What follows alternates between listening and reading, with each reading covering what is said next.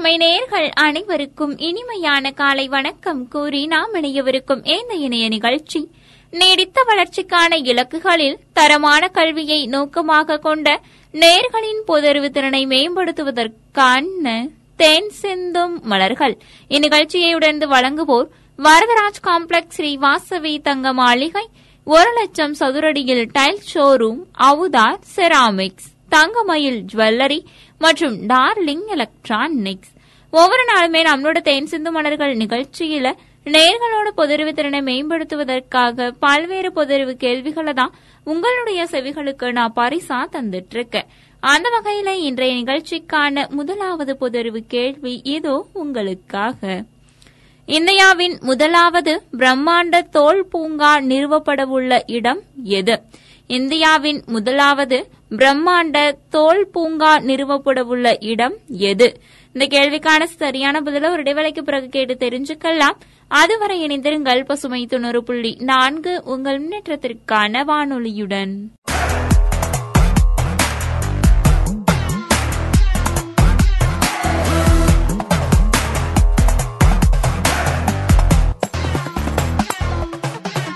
பசுமை தொண்ணூறு புள்ளி நான்கு உங்கள் முன்னேற்றத்திற்கான வானொலியில் நாம் இணைந்து கேட்டுக்கொண்டிருக்கும் இந்த இனிய நிகழ்ச்சி நேர்களின் புதர்வு திறனை மேம்படுத்துவதற்கான தேன் சிந்தும் மலர்கள்.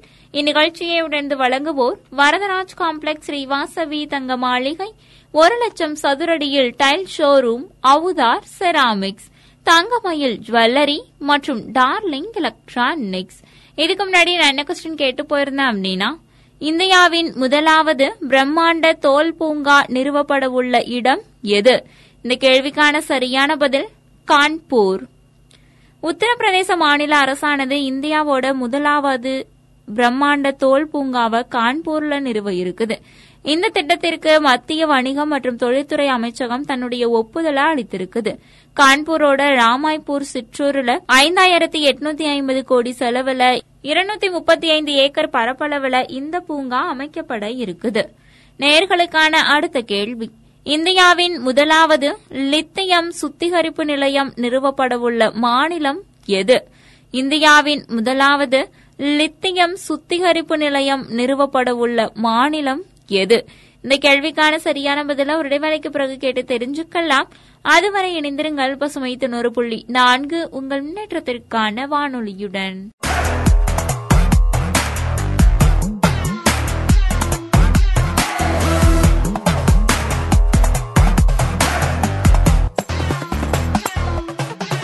பசுமை தொண்ணூறு புள்ளி நான்கு. உங்கள் முன்னேற்றத்திற்கான வானொலியில் நாம் இணைந்து கேட்டுக்கொண்டிருக்கும் இந்த இனிய நிகழ்ச்சி நேர்களின் புதறிவு திறனை மேம்படுத்துவதற்கான தேன் சிந்தும் மலர்கள். இந்நிகழ்ச்சியை உடனே வழங்குவோர் வரதராஜ் காம்ப்ளெக்ஸ் ஸ்ரீவாசவி தங்க மாளிகை ஒரு லட்சம் சதுரடியில் tile showroom Avathar Ceramics Thangamayil jewellery மற்றும் டார்லிங் எலக்ட்ரானிக்ஸ். இதுக்கு முன்னாடி நான் என்ன கொஸ்டின் கேட்டு போயிருந்தேன் அப்படின்னா இந்தியாவின் முதலாவது லித்தியம் சுத்திகரிப்பு நிலையம் நிறுவப்படவுள்ள மாநிலம் எது? இந்த கேள்விக்கான சரியான பதில் குஜராத். இந்தியாவோட முதலாவது லித்தியம் சுத்திகரிப்பு நிலையமானது குஜராத்தில் அமைக்கப்பட இருக்குது. இந்த நிலையம் மின்கல தரத்திலான பொருளை உற்பத்தி செய்ய லித்தியம் தாதுவ செயலாக்கும். இந்த நிலையத்தை அமைக்க ஆயிரம் கோடிக்கும் மேல் மணிகரன் பவர் முதலீடு செய்யும். இரண்டாயிரத்தி முப்பதுக்குள்ள மின்னாற்றல்ல இயங்கக்கூடிய வாகனங்களோட எண்ணிக்கை முப்பது சதவீதமாக உயர்த்த வேண்டும் என்ற லட்சிய இலக்க இந்தியா நிர்ணயித்திருக்குது. நேர்களுக்கான அடுத்த கேள்வி. போட்டோவை அதன் இணை அதிகாரப்பூர்வ மொழியாக ஏற்றுக்கொண்ட மாநில அரசு எது? போட்டோவை அதன் இணை அதிகாரப்பூர்வ மொழியாக ஏற்றுக்கொண்ட மாநில அரசு எது? இந்த கேள்விக்கான சரியான பதில ஒரு இடைவேளைக்கு பிறகு கேட்டு தெரிஞ்சுக்கலாம். அதுவரை இணைந்திருங்கள் பசுமை தொண்ணூறு புள்ளி நான்கு உங்கள் முன்னேற்றத்திற்கான வானொலியுடன்.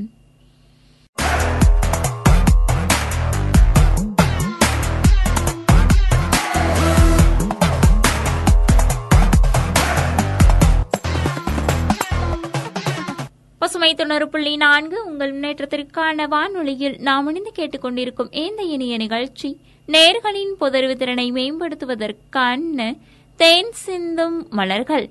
இந்நிகழ்ச்சியை உடனே வழங்குவோர் வரதராஜ் காம்ப்ளெக்ஸ் ஸ்ரீவாசவி தங்க மாளிகை ஒரு லட்சம் சதுரடியில் tile showroom Avathar Ceramics Thangamayil jewellery மற்றும் டார்லிங் எலக்ட்ரானிக்ஸ். இதுக்கு முன்னாடி என்ன கொஸ்டின் கேட்டு போயிருந்தேன் அப்படின்னா போட்டோவை அதன் இணை அதிகாரப்பூர்வ மொழியாக ஏற்றுக்கொண்ட மாநில அரசு எது? இந்த கேள்விக்கான சரியான பதில் அஸ்ஸாம். அஸ்ஸாம் மாநில முதலமைச்சர் சர்பானந்த சோனோவால் தலைமையிலான அஸ்ஸாம் அமைச்சரவையில் போரோ என்று அழைக்கப்படக்கூடிய போட்டோ அதாவது தேவநாகரி எழுத்து வடிவம் கொண்ட மொழியை மாநிலத்தோட இணை அதிகாரப்பூர்வ மொழியா மாற்றுவதற்கான அஸ்ஸாம் அதிகாரப்பூர்வ மொழி திருத்த மசோதாவுக்கு தன்னுடைய ஒப்புதலை அளிச்சிச்சு. இரண்டாயிரத்தி பதினொன்று மக்கள்தொகை கணக்கெடுப்பின்படி அஸ்ஸாமில் ஏறக்குறைய பதினாலு புள்ளி ஒன்று ஆறு லட்சம் பேர் போட்டோ மொழி பேசுபவர்களாக இருக்கிறாங்க. அரசியலமைப்பின் எட்டாவது அட்டவணையில பட்டியலிடப்பட்ட இருபத்தி இரண்டு மொழிகள்ல இதுவும் ஒன்றா இருக்குது அது அஸ்ஸாம் அருணாச்சல பிரதேசம் நாகாலாந்து மேகாலயா மற்றும் மேற்கு வங்கம் ஆகிய மாநிலங்கள்ல பரவலா பேசப்படுது. நேர்களுக்கான அடுத்த கேள்வி. தென்னிந்தியாவின் முதல் குரங்கிற்கான மீட்பு மற்றும் மறுவாழ்வு மையம் அமைந்துள்ள மாநிலம் எது? தென்னிந்தியாவின் முதல் குரங்கிற்கான மீட்பு மற்றும் மறுவாழ்வு மையம் அமைந்துள்ள மாநிலம் எது? இந்த கேள்விக்கான சரியான பதில ஒரு இடைவேளைக்கு பிறகு கேட்டு தெரிஞ்சுக்கலாம். அதுவரை இணைந்திருங்கள் பசுமை தொண்ணூறு புள்ளி நான்கு உங்கள் முன்னேற்றத்திற்கான வானொலியுடன்.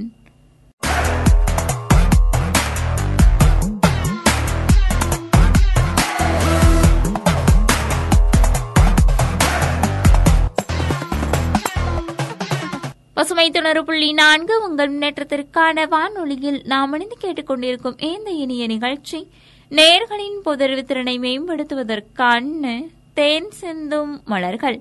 இந்நிகழ்ச்சியை உணர்ந்து வழங்குவோர் வரதராஜ் காம்ப்ளெக்ஸ் ஸ்ரீவாசவி தங்க மாளிகை ஒரு லட்சம் சதுரடியில் tile showroom Avathar Ceramics Thangamayil jewellery மற்றும் டார்லிங் எலக்ட்ரானிக்ஸ்.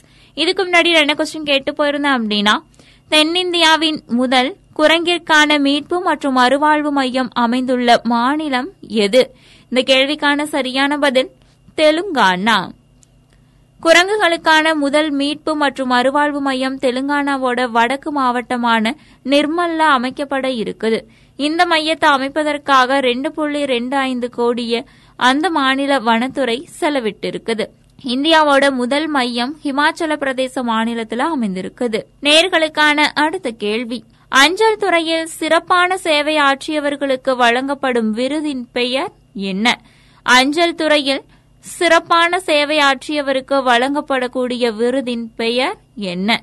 இந்த கேள்விக்கான சரியான பதில ஒரு இடைவேளைக்கு பிறகு கேட்டு தெரிஞ்சுக்கலாம். அதுவரை இணைந்திருங்கள் பசுமை தொண்ணூறு புள்ளி நான்கு உங்கள் முன்னேற்றத்திற்கான வானொலியுடன்.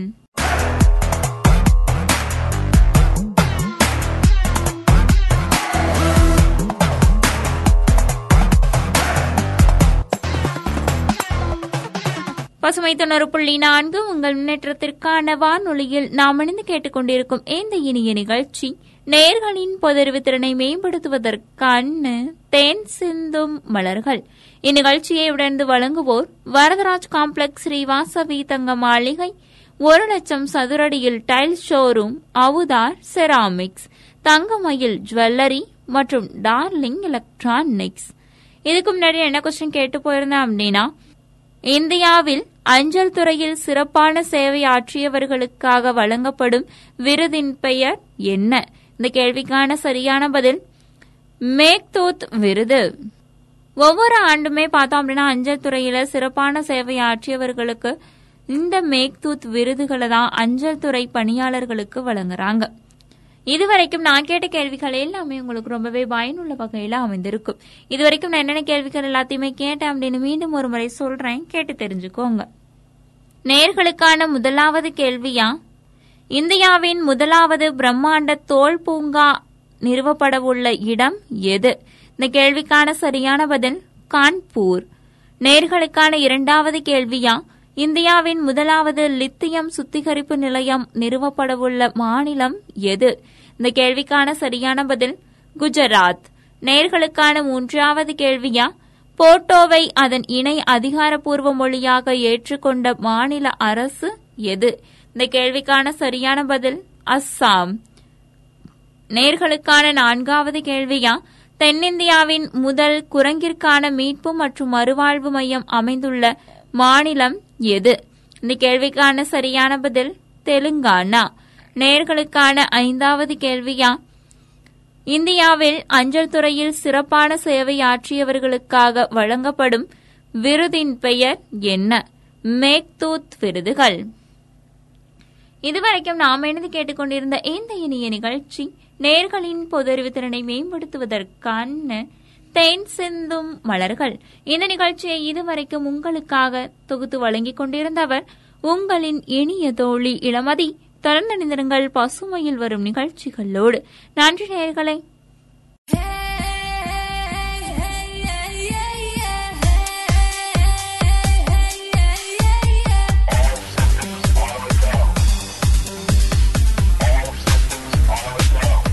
நேர்கள் அனைவருக்கும் இனிய வணக்கம். கூறி நிகழ்ச்சியை தொடர்வது உங்கள் அன்பு தோலன் கவி வலவன் நீங்கள் இணைந்திருப்பது பசுமை தொண்ணூறு புள்ளி நான்கு உங்கள் முன்னேற்றத்திற்கான வானொலி. பல பயனுள்ள பொருளாதார தகவல்களை தரும் இந்நிகழ்ச்சி பசுமையின் பொருளாதார தகவல்கள். இந்நிகழ்ச்சியை நமக்காக வழங்குவோர் ஹைஸ்டைல் பர்னிச்சர்ஸ் வடமலையான் மருத்துவமனை ஜேபி ஹோட்டேல் நிறுவனத்தார். இன்றைய நிகழ்ச்சியில் நாம் தொடர்ந்து கேட்கவிருப்பது மத்திய பட்ஜெட் இரண்டாயிரத்தி இருபத்தி ஒன்று இரண்டாயிரத்தி இருபத்தி இரண்டில் இடம்பெற்றிருக்கக்கூடிய முக்கிய அம்சங்கள் குறித்த தகவல்களை. பகுதி இரண்டு. ஏழு இடங்களில் ஜவுளி பூங்கா அமைகிறது. ஜவுளி ஏற்றுமதி துறையில் உலக அளவில் நாம் ஆறாவது இடத்தில் உள்ளோம். இத்துறையின் வளர்ச்சியை மேலும் அதிகரிக்க மித்ரா எனப்படும் ஒருங்கிணைந்த பிரம்மாண்ட ஜவுளி பூங்கா அமைக்கும் திட்டத்தை மத்திய அரசு அறிவித்திருக்கிறது. நாட்டின் பல்வேறு இடங்களில் ஆயிரம் ஏக்கர் நிலப்பரப்பில் நவீன ஆராய்ச்சி கூடங்களுடன் கூடிய பிரம்மாண்டமான ஜவுளி பூங்கா அமைக்க திட்டமிடப்பட்டுள்ளது. இதற்காக ஐம்பத்து ஒன்பது பூங்காக்களுக்கு அனுமதி வழங்கப்பட்டு இருபத்தி இரண்டு பூங்காக்களின் பணிகள் முடிவடைந்துள்ளன. இத்திட்டத்தின் கீழ் மேலும் ஏழு பிரம்மாண்டமான ஜவுளி பூங்காக்கள் மூன்று ஆண்டுகளில் உருவாக்கப்படும் என நிதியமைச்சர் நிர்மலா சீதாராமன் அவர்கள் அறிவித்திருக்கிறார். அடுத்ததாக வீட்டுக்கடனுக்கான வரி சலுகை நீட்டிப்பு. கடந்த இரண்டாயிரத்து பத்தொன்பது இருபதாம் பட்ஜெட்டில் இருந்த வரி சலுகை மேலும் ஒன்று புள்ளி ஐந்து லட்சம் ரூபாய் உயர்த்தப்பட்டது. இதையடுத்து வீட்டுக்கடன் வட்டியில் செலுத்தப்படும் தொகையில் ஆண்டுக்கு மூன்று புள்ளி ஐந்து பூஜ்ஜியம் லட்சம் ரூபாய் வரி சலுகையை ஏழை மற்றும் நடுத்தர மக்களால் பெற முடியும். முதல் முறை வீடு வாங்குவோர் மற்றும் நாற்பத்தி ஐந்து லட்சம் ரூபாய்க்குள் வீடு வாங்குவோர் இந்த வரி சலுகையை அனுபவித்து வருகின்றனர். இந்த நிலையில் மத்திய நிதியமைச்சர் அவர்கள் தாக்கல் செய்த பட்ஜெட்டில் இந்த கூடுதல் வரி சலுகை இரண்டாயிரத்தி இருபத்தி ரெண்டு மார்ச் வரை நீடிக்கும் என அறிவித்திருக்கிறார். தொடர்ந்து ஒரு சிறிய இடைவேளைக்கு பிறகு மீண்டும் கேட்கலாம். பசுமையின் பொருளாதார தகவல்கள்.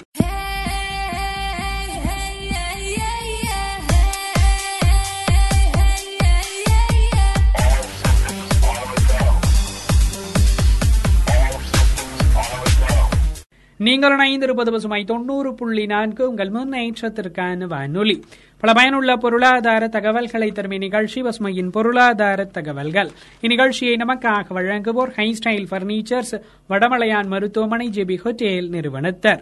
இன்றைய நிகழ்ச்சியில் நாம் தொடர்ந்து கேட்கவிருப்பது மத்திய பட்ஜெட் இரண்டாயிரத்தி இருபத்தி ஒன்று இரண்டாயிரத்தி இருபத்தி இரண்டில் இடம்பெற்றிருக்கக்கூடிய முக்கிய அம்சங்கள் குறித்த தகவல்களை. பகுதி இரண்டு. அலைபேசி விலை உயருகிறது. அலைபேசி தயாரிப்புக்கு தேவையான உதிரி பாகங்கள் மற்றும் சார்ஜர் இறக்குமதிக்கு வழங்கப்பட்டு வந்த வரி விலக்கை மத்திய அரசு திரும்ப பெற்றிருக்கிறது. இதையடுத்து அலைபேசி தயாரிப்புக்கு தேவையான சில குறிப்பிட்ட உதிரி பாகங்களின் விலை இரண்டு புள்ளி ஐந்து சதவிகிதம் வரை அதிகரிக்கும் என எதிர்பார்க்கப்படுகிறது. உள்நாட்டு தயாரிப்பை ஊக்குவிக்கவும் அலைபேசி ஏற்றுமதியில் நம் நாட்டுக்கு குறிப்பிடத்தகுந்த இடத்தை பெற்றுத் தரவுமே இந்த நடவடிக்கை எடுக்கப்பட்டிருப்பதாக நிதியமைச்சர் அவர்கள் அறிவித்திருக்கிறார் ஒரு கோடி பேருக்கு இலவச கேஸ் வசதி. கொரோனா ஊரடங்கு காலத்திலும் கூட சமையல் கேஸ் சப்ளை தடையில்லாமல் தொடர்ந்தது. மத்திய அரசின் இலவச சமையல் எரிவாயு திட்டமான உஜ்வாலா திட்டம் மேலும் ஒரு கோடி பயனாளிகளுக்காக நீட்டிக்கப்பட்டிருக்கிறது. வாகனங்களுக்கான எரிவாயு மற்றும் குழாய் வழியாக வழங்கப்படும் சமையல் எரிவாயு திட்டங்கள் மேலும் நூறு மாவட்டங்களுக்கு விரிவுபடுத்தப்பட்டிருப்பதாக மத்திய அமைச்சர் அறிவித்திருக்கிறார். ரயில்வேக்கு ஒதுக்கீடு. கட்டமைப்பு வசதிகளை அதிகரிக்கும் வகையில் சாதனை அளவாக ரயில்வே துறைக்கு பட்ஜெட்டில் ஒன்று புள்ளி ஒன்று பூஜ்ஜியம் லட்சம் கோடி ரூபாய் ஒதுக்கப்பட்டுள்ளது. அதில் ஒன்று புள்ளி பூஜ்ஜியம் ஏழு லட்சம் கோடி ரூபாய் மூலதன முதலீட்டுக்கு செலவிடப்பட்டுள்ளது. வரும் இரண்டாயிரத்தி இருபத்தி மூன்று டிசம்பருக்குள் நாடு முழுவதும் ரயில் பாதைகள் நூறு சதவிகித மின்மயமாக்கப்பட உள்ளன. ரயில்வே கட்டமைப்பு வசதிகளுக்காக தேசிய ரயில்வே கொள்கை இரண்டாயிரத்து முப்பது உருவாக்கப்பட்டிருக்கிறது. வரும் இரண்டாயிரத்து முப்பதாவது ஆண்டுக்குள் ரயில்வேயில் மேற்கொள்ள வேண்டிய பணிகள் குறித்து இதில் குறிப்பிடப்படும் என மத்திய நிதியமைச்சர் அவர்கள் தெரிவித்திருக்கிறார். தொடர்ந்து ஒரு சிறிய இடைவேளைக்கு பிறகு மீண்டும் கேட்கலாம் பசுமையின் பொருளாதார தகவல்கள்.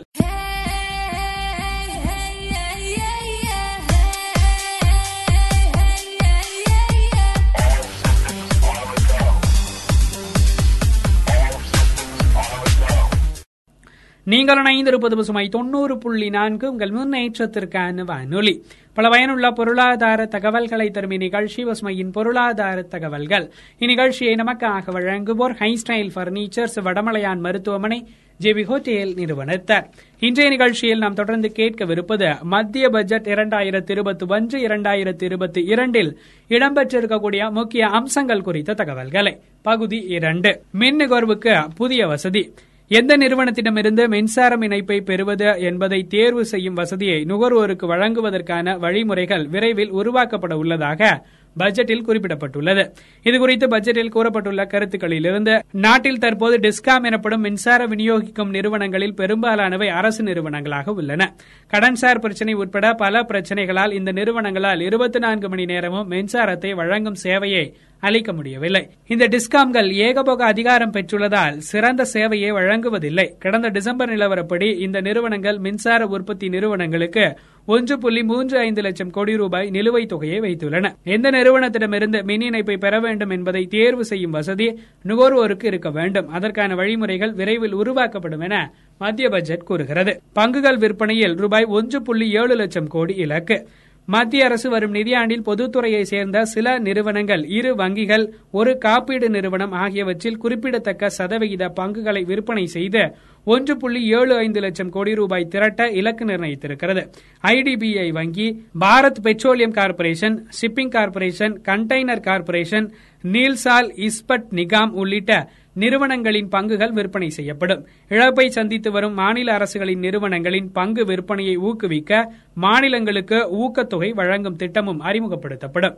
நடப்பு நிதியாண்டில் பொதுத்துறை நிறுவனங்களின் பங்கு விற்பனை மற்றும் தனியார் மயமாக்கல் வாயிலாக இரண்டு புள்ளி ஒன்று பூஜ்ஜியம் லட்சம் கோடி ரூபாய் திரட்ட திட்டமிடப்பட்டுள்ளது. எல்ஐசி எனப்படும் ஆயுள் காப்பீடு கழகத்தின் பங்கு வெளியீடு தொடர்பாக சட்ட திருத்தம் செய்யப்படும் எனவும் மத்திய பட்ஜெட் தெரிவிக்கிறது.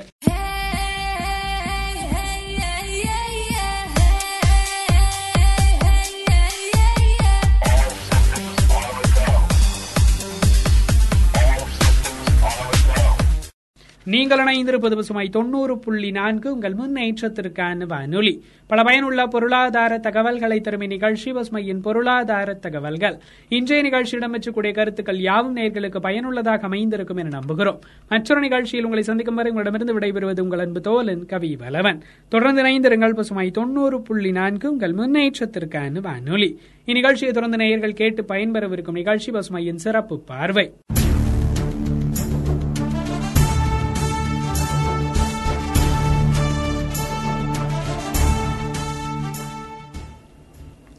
வணக்கம் நேயர்களே. பசுமை தொண்ணூறு புள்ளி நான்கு. உங்கள் முன்னேற்றத்திற்கான வானொலியில் இது பசுமையின் சிறப்பு பார்வை. இணைந்து வழங்குகிறார்கள். ஹைஸ்டைல் பர்னிச்சர் நிறுவனத்தார் சென்னை ரேஸ் கோச்சிங் இன்ஸ்டிடியூட் இன்றைய சிறப்பு பார்வையில் ஜனநாயகத்தின் நான்காம் தூண் குறித்து அலசப் போகிறோம். காட்சி ஊடகங்கள் பல்கி பெருகி கிளைவிரித்து செழிக்கத் தொடங்கிய உடனேயே அச்சு ஊடகங்களைப் பற்றிய இரக்கம் தோய்ந்த கருத்துகளும் முளைவிட்டு வளரத் தொடங்கின. அச்சு ஊடகம்தான் மனித குலம் தனக்கென கண்டடைந்த முதல் ஊடகம். பாறைகளில் கரிக்கோடுகளாகத் தொடங்கி பின்னர் பனையோலைகளிலும் கல்வெட்டுகளிலும் எழுத்துருக்களாகி இன்றைக்கு கண்களை கவர்கின்ற வண்ண வண்ண எழுத்துகளாக வசீகரமான காகிதங்களில் மின்னுகின்ற அதன் பயணம் மிகவும் நெடியது. அதன் கிளைவழி தோன்றல்களான எத்தனை ஊடகங்களாலும் தடுக்கப்பட முடியாதது. மனிதகுலத்தின் அறிவு மேம்பாட்டிற்கான தேவைகளின் பொருட்டு நெடுங்காலத்துக்கு முன்பாகவே ஒரு தாய் ஊடகமாக தோற்றுவிக்கப்பட்ட அச்சு ஊடகங்கள் இன்றளவும் அப்பணியை உலக அளவில் மிகச்சிறப்பாக செய்து வருகின்றன. மனிதகுல அறவாழ்வு பயணத்திற்கு உரிய ஆவணங்களை பல லட்சக்கணக்கில் தயாரித்து கொடுத்துள்ளன. இன்றளவும் கொடுத்துக் கொண்டே இருக்கின்றன. அடிக்கடி தனக்கு நேருகின்ற பேரிடர்களிலிருந்து மீண்டெழுந்து ஒரு புதிய பெரும் பாய்ச்சலை நிகழ்த்தி காட்டுகின்ற வல்லமை பொதுவாகவே மனிதகுலத்திற்கு உண்டு. அத்தகைய வகையில் அச்சு ஊடக தொழில்துறையும் தற்போது தனக்கு நேர்ந்துள்ள இடர்பாடுகளிலிருந்து நிமிர்ந்தெழுந்து புத்தம் புதிய வலிமைகளோடு இயங்குவதற்கான சாத்தியக்கூறுகளும் மனிதகுலத்திற்கான அதன் தேவைகளும் நிறையவே உள்ளன. இயற்கை வழி வேளாண்மையில் நெற்பயிர்களின் அடி மண்ணுக்கு நடு மாட்டுக்கு நுனி மனிதனுக்கு என்று இயற்கை வேளாண் அறிஞர் நம்மாழ்வார் வரையறை செய்தது போல அச்சு ஊடகங்களில் அன்றாட பருவ விளைச்சல்களின் ஒரு பகுதி கருத்தோவியங்கள் இடம்பெயர்ந்து நூல் வடிவங்களில் ஆவணங்களாக மாறுகின்றன. பிற பகுதிகள் அவரவர் துறைகளுக்கும் பொதுவான வாசகர்கள் அனைவருக்குமான அன்றாட தகவல் தேவைகளை நிறைவு செய்கின்றன. பின்னர் தேர்ந்தெடுக்கப்பட்ட சக்கை போல அதன் காகிதங்கள் மறுசுழற்சியின் பொருட்டு மீண்டும் வாகனம் ஏறுகின்றன. எஞ்சியவை பொட்டல காகிதங்களாக விரிந்தும் ஏதேனும் சில செய்திகளை சிலருக்கு தெரிவித்துவிட்டு மண்ணில் புதைந்து இயற்கை எய்துகின்றன. மண்ணிலிருந்து காகிதங்களுக்கான மரங்கள் மீண்டும் தோன்றுகின்றன. தேவைக்கேற்ப தோற்றுவிக்கவும் படுகின்றன. இயற்கை சூழலுக்கு எத்தகைய கேடுகளையும் விளைவிக்காத இத்தகைய மறுசுழற்சி முறையானது பல்கி பெருகியிருக்கின்ற வேறு வகை ஊடகங்கள் எது ஒன்றிலும் காணப்படவில்லை. அச்சு ஊடகம் அல்லாத பிற ஊடகங்கள் மிக மிக குறைந்த காலகட்டத்திலேயே அதிக அளவிலான மின்னணு கழிவுகளாக பெருகி பெருகி பிரபஞ்சத்தின் ஐம்பெரும் பூதங்களிலும் கலந்து உலகம் முழுவதையும் மிக மிக கொடூரமான முறையில் அச்சுறுத்திக் கொண்டிருக்கின்றன. ஒரு பாடலுக்கு பிறகு பசுமையின் சிறப்பு பார்வை தொடரும்.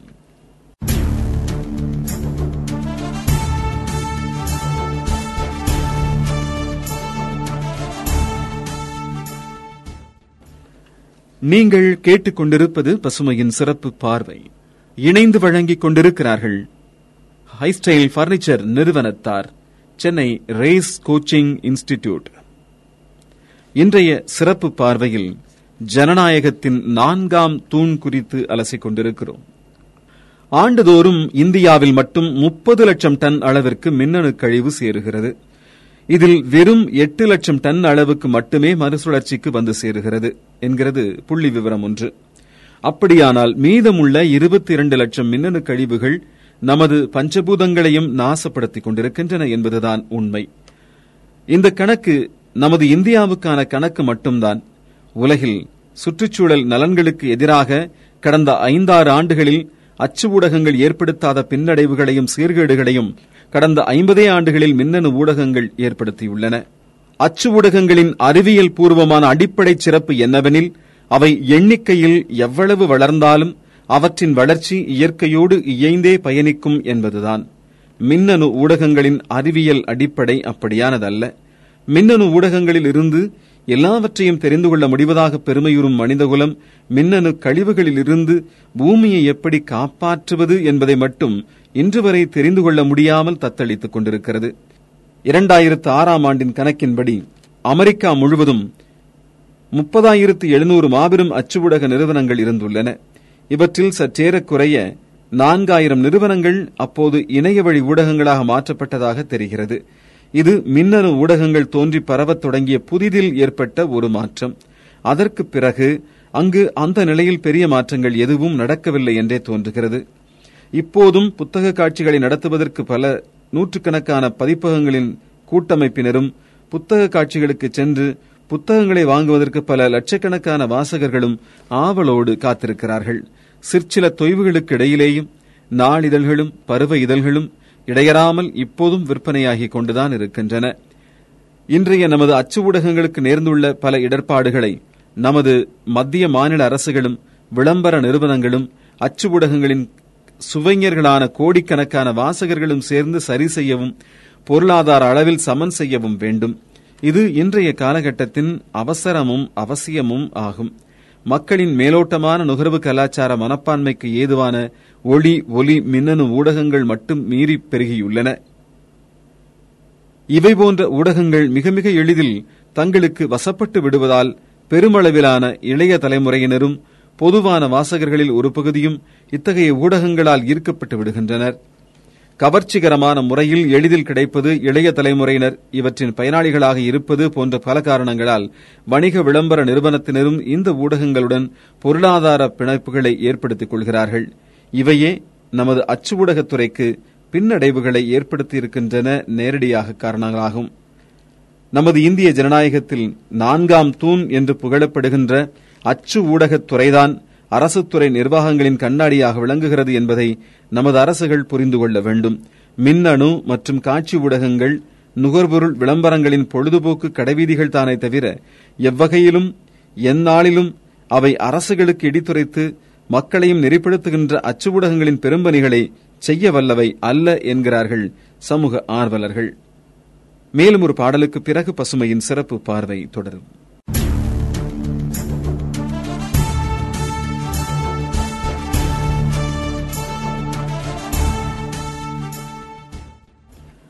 நீங்கள் கேட்டுக்கொண்டிருப்பது பசுமையின் சிறப்பு பார்வை.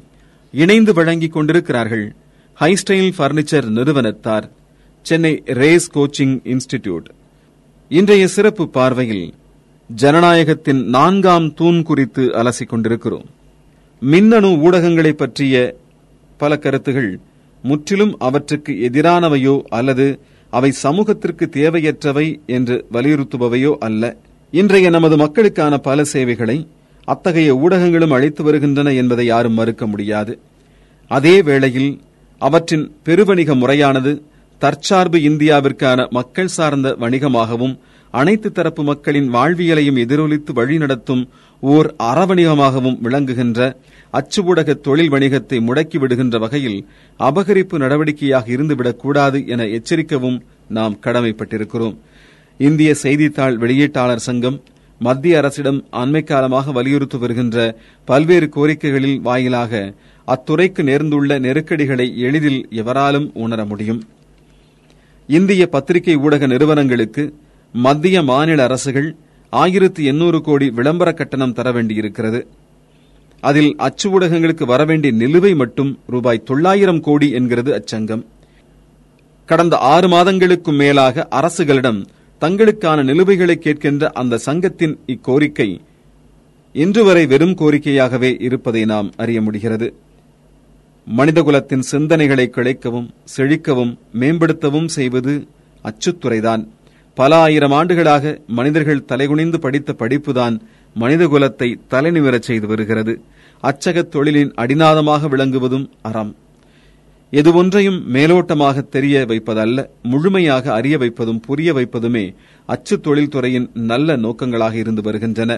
தற்போதைய இந்தியாவில் மின்னணு ஊடகங்களுக்கு கிடைக்கின்ற மொத்த விளம்பரங்களில் எழுபது விழுக்காடு விளம்பரங்கள் உலக பெருவணிக மின்னணு நிறுவனங்களான கூகுள் ஃபேஸ்புக் ஆகிய இரண்டு நிறுவனங்களுக்கே சென்று சேர்வதாக ஓர் ஆய்வு தெரிவித்திருக்கிறது.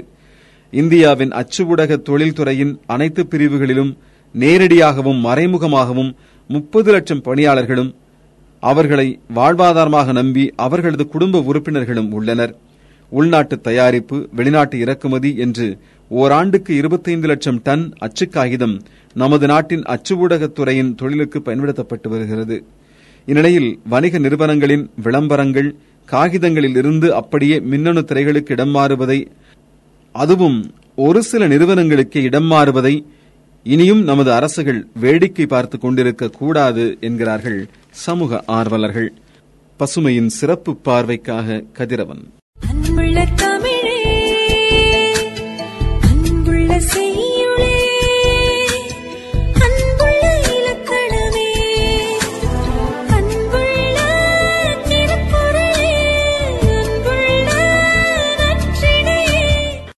வாசிப்பை நேசிக்கும் உங்கள் அனைவருக்கும் இனிய வணக்கம். கூறி நிகழ்ச்சியை தொடர்வது உங்கள் அன்பு தோலன் கவி வலவன் நீங்கள் இணைந்திருப்பது பசுமை தொண்ணூறு புள்ளி நான்கு உங்கள் முன்னேற்றத்திற்கான வானொலி.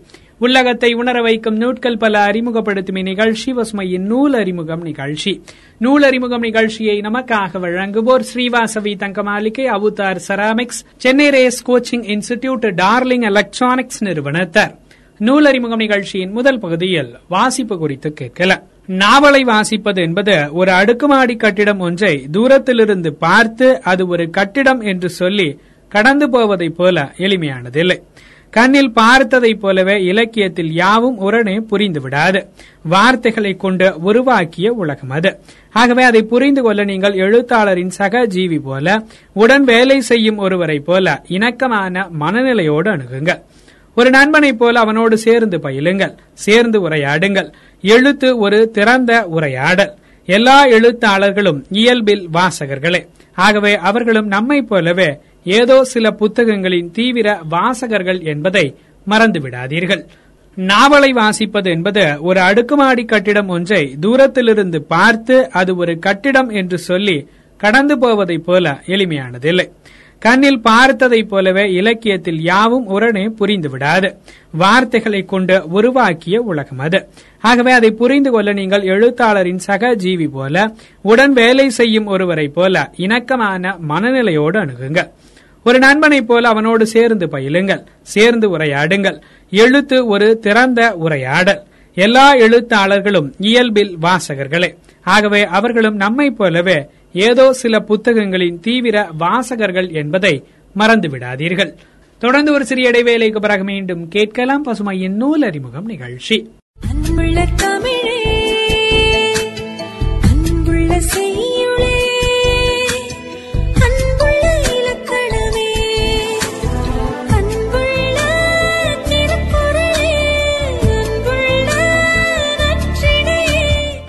நீங்கள் இணைந்திருப்பது பசுமை தொண்ணூறு புள்ளி நான்கு. உங்கள் முன்னேற்றத்திற்கான வானொலி. உலகத்தை உணர வைக்கும் நூட்கள் பல அறிமுகப்படுத்தும் இந்நிகழ்ச்சி பசுமையின் நூல் அறிமுகம் நிகழ்ச்சி. இந்நிகழ்ச்சியை நமக்காக வழங்குவோர் Sri Vasavi Thanga Maligai Avathar Ceramics Chennai Race Coaching Institute Darling Electronics நிறுவனத்தார் நூல் அறிமுகம் நிகழ்ச்சியின் இந்த பகுதியில் நூட்கள் குறித்து கேட்கலாம். இந்த பகுதிக்கான நூல் முகநூல் பதிவுகள். ஆசிரியர் பே சுபாஷ் சந்திரபோஸ் அவர்கள். முகநூல் பதிவுகளாக இருந்தாலும் நூலாசிரியர் கூறியுள்ளபடி இந்நூல் தமிழ் மொழி முதல் பசிபிக் கடற்கரை வரை நம்மை அழைத்து செல்கிறது. அமெரிக்க பயண அனுபவங்கள் தமிழ் இலக்கியங்கள் பற்றிய குறிப்புகள் தமிழ் எழுத்தாளர்கள் பற்றிய அறிமுகங்கள் சிங்கப்பூர் பற்றிய செய்திகள் ஜப்பான் நாட்டின் பல்கலைக்கழகங்கள் பற்றிய தகவல்கள் என நூலின் எல்லை விரிவடைந்து கொண்டே செல்கிறது. நாம் அறியாத பல தகவல்கள் நூல் முழுவதும் நிரம்பியிருக்கின்றன. தமிழ்நாட்டில் புனித மரமாகவும் வழிபாட்டு மரமாகவும் இருப்பது அரச மரம். ஆனால் இது தமிழ்நாட்டு மரமே இல்லை. தொல்காப்பியத்தில் சங்க இலக்கிய இம்மரம் பற்றிய குறிப்பு ஏதும் இல்லை. இது இமயமலை பகுதியிலிருந்து தமிழ்நாட்டுக்கு புலம்பெயர்ந்து வந்த மரம் என இந்நூலின் ஆசிரியர் பே சுபாஷ் சந்திரபோஸ் அவர்கள் தெரிவிக்கின்றார். தொடர்ந்து ஒரு சிறிய இடைவேளைக்கு பிறகு மீண்டும் கேட்கலாம் பசுமையின் நூல் அறிமுகம் நிகழ்ச்சி தமிழே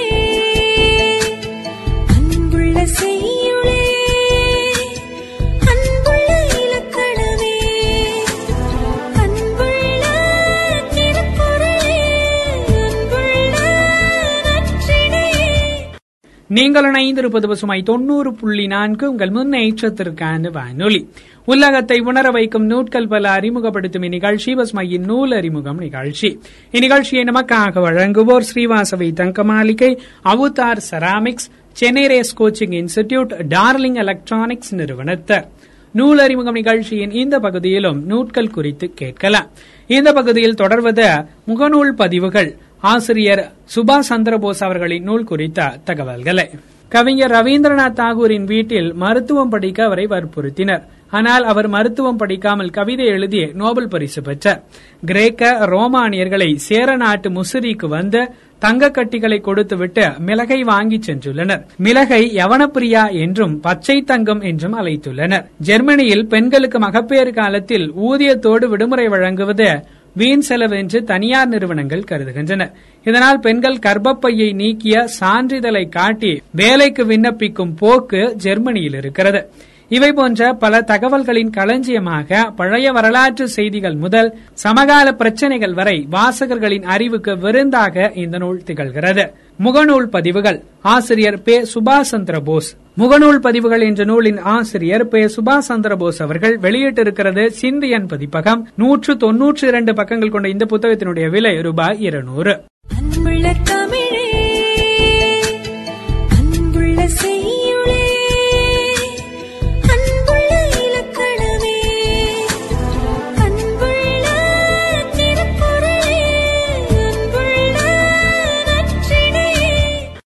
நீங்கள் இணைந்திருப்பது பசுமை தொண்ணூறு புள்ளி நான்கு. உங்கள் முன்னேற்றத்திற்கான வானொலி. உலகத்தை உணர வைக்கும் நூட்கள் பல அறிமுகப்படுத்தும் நிகழ்ச்சி பசுமையின் நூல் அறிமுகம் நிகழ்ச்சி. இன்றைய நூல் அறிமுகம் நிகழ்ச்சி இடம்பெற்றக்கூடிய கருத்துக்கள் யாவும் நேர்களுக்கு பயனுள்ளதாக அமைந்திருக்கும் என நம்புகிறோம். நீங்கள் வாசித்த புத்தகங்கள் உங்களை ஆட்கொண்ட எழுத்தாளர்கள் அல்லது ஆளுமைகள் குறித்த உங்கள் கருத்துக்களை நமது பசுமை வானொலி நேயர்களோடு நூல் அறிமுகம் நிகழ்ச்சி வாயிலாக பகிர்ந்து கொள்ளலாம். புத்தக மதிப்புரை அல்லது உங்கள் கருத்துக்களை இரண்டு நிமிடங்களுக்கு மிகாமல் உங்கள் பெயரோடு குரல் பதிவாக ஒன்பது நான்கு எட்டு ஆறு ஒன்பது ஏழு நான்கு ஏழு நான்கு ஏழு என்ற நம் பசுமை வானொலி வாட்ஸ்அப் எண்ணில் பதிவிடுங்கள். மற்றொரு நிகழ்ச்சியில் உங்களை சந்திக்கும் வரை உங்களிடமிருந்து விடைபெறுவது உங்கள் அன்பு தோலன் கவி வலவன்